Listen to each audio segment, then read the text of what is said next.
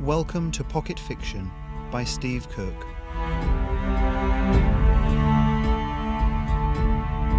The Climb, Part 5 Canopy.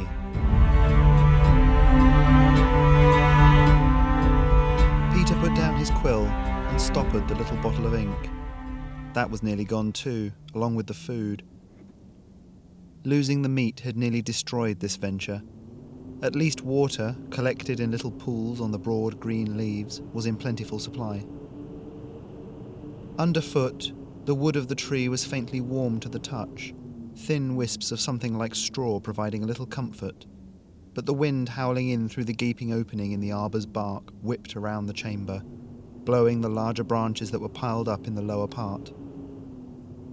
Moss and pieces of dead leaf flicked up and around. The nest, what else could that tangle of bark and leaf mass be, being slowly destroyed by the storm? Shivering, Peter gathered a pile of the straw into a corner, far away from the drop down to the lower section, and wrapped his robe around himself. In the darkness, with only the rising choir of the gale outside to compliment him, he began to pray. Have mercy upon your child, who trespasses upon you in search of knowledge, he murmured. Have mercy upon your child, who seeks only to understand more about you. Have mercy. Somehow, he slept. In his dreams, black wings flapped, silhouetted against a bright sun, closer, always closer. Or was he rising to meet them? The next morning, the wind had calmed. Peter groaned as he staggered to his feet, joints aching. A month's growth of beard made him feel unwashed, almost as though the dirt was ingrained now, and he grimaced as he slid down the escarpment to the lower area, then made his way to the opening. The sun was bright, all the colour seeming too real this high up. The vine road was there waiting for him, of course, twining its way around the arbour. It was thinner now, only just wide enough for him to walk normally, and with a sigh, he began his day's climb. Muscles that had screamed in protest merely a week earlier now moved more surely, and his pace was brisk. But within only two hours, the road had narrowed to the point where he was having to put one hand on the arbour's rough bark to keep his balance. The turns were coming faster as well, and as Peter looked up, he realised that the thick ceiling of green was closer.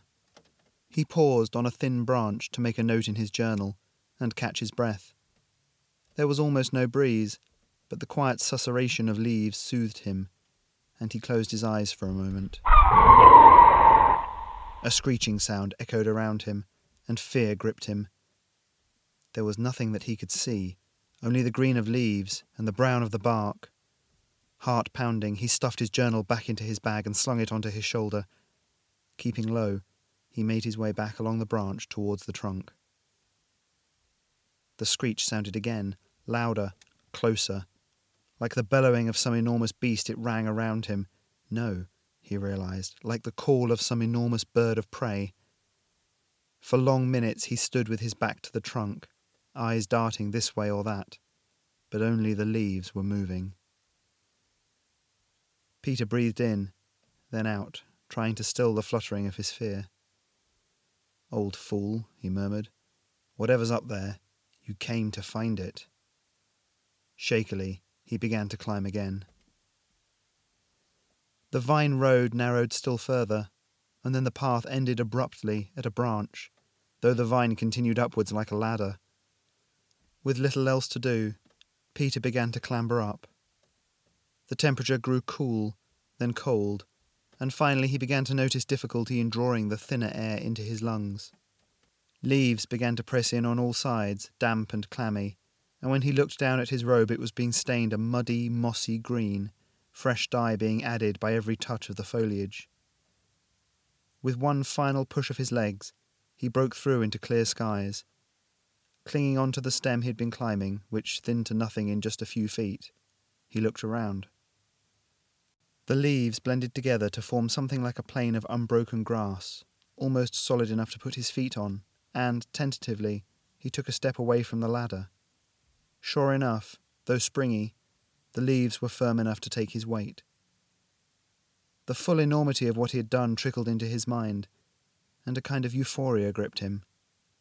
At the top of the world, conqueror of a climb that had never been attempted, Peter knelt and gave thanks, tears streaming from his eyes. Several minutes passed before he was able to take out his journal and shakily scrawl the words that he had longed to write.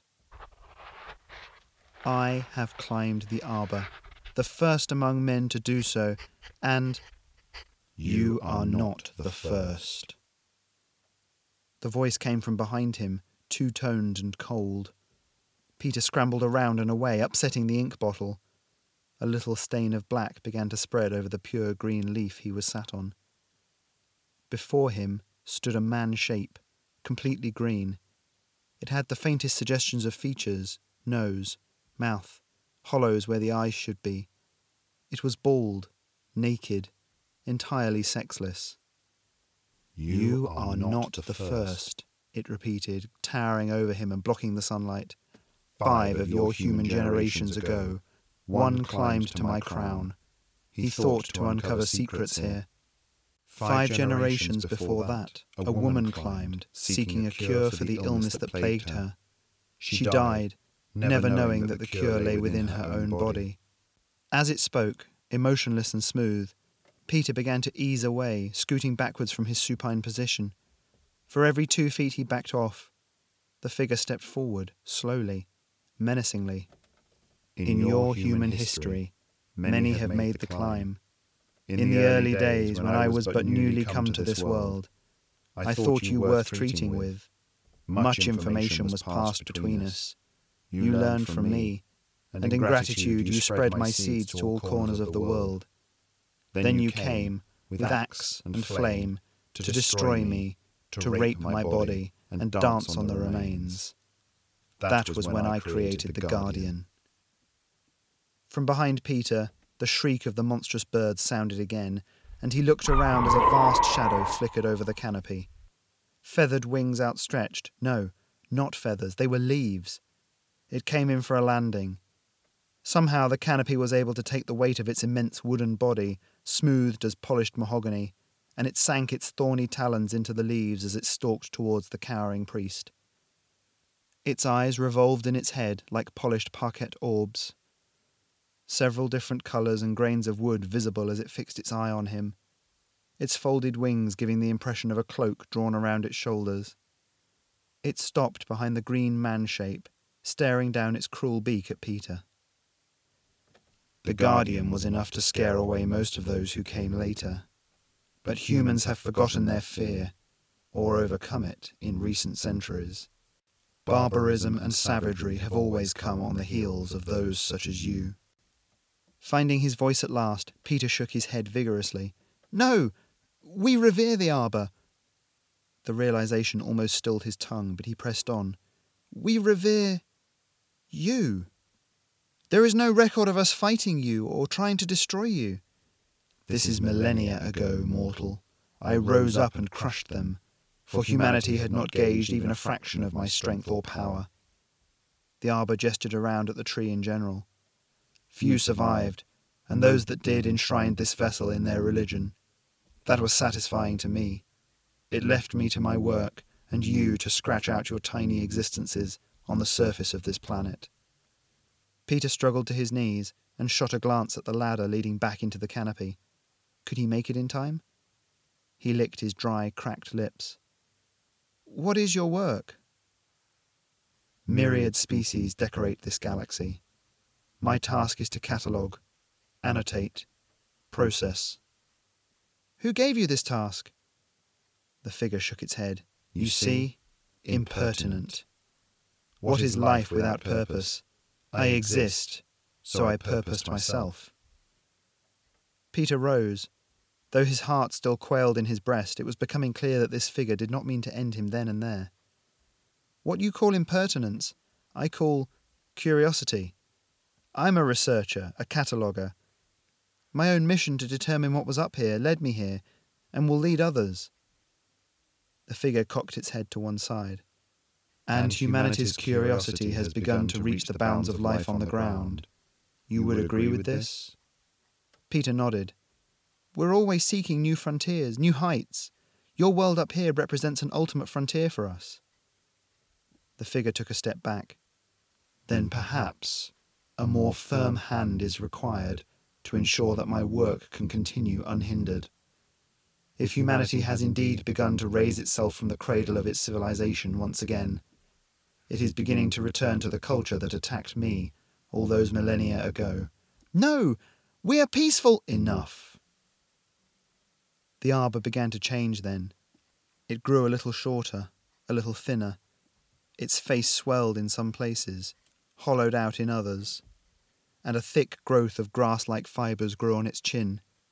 From its feet upwards, the green yellowed, becoming similar to the flesh of a peach, before settling to a colour identical to Peter's skin.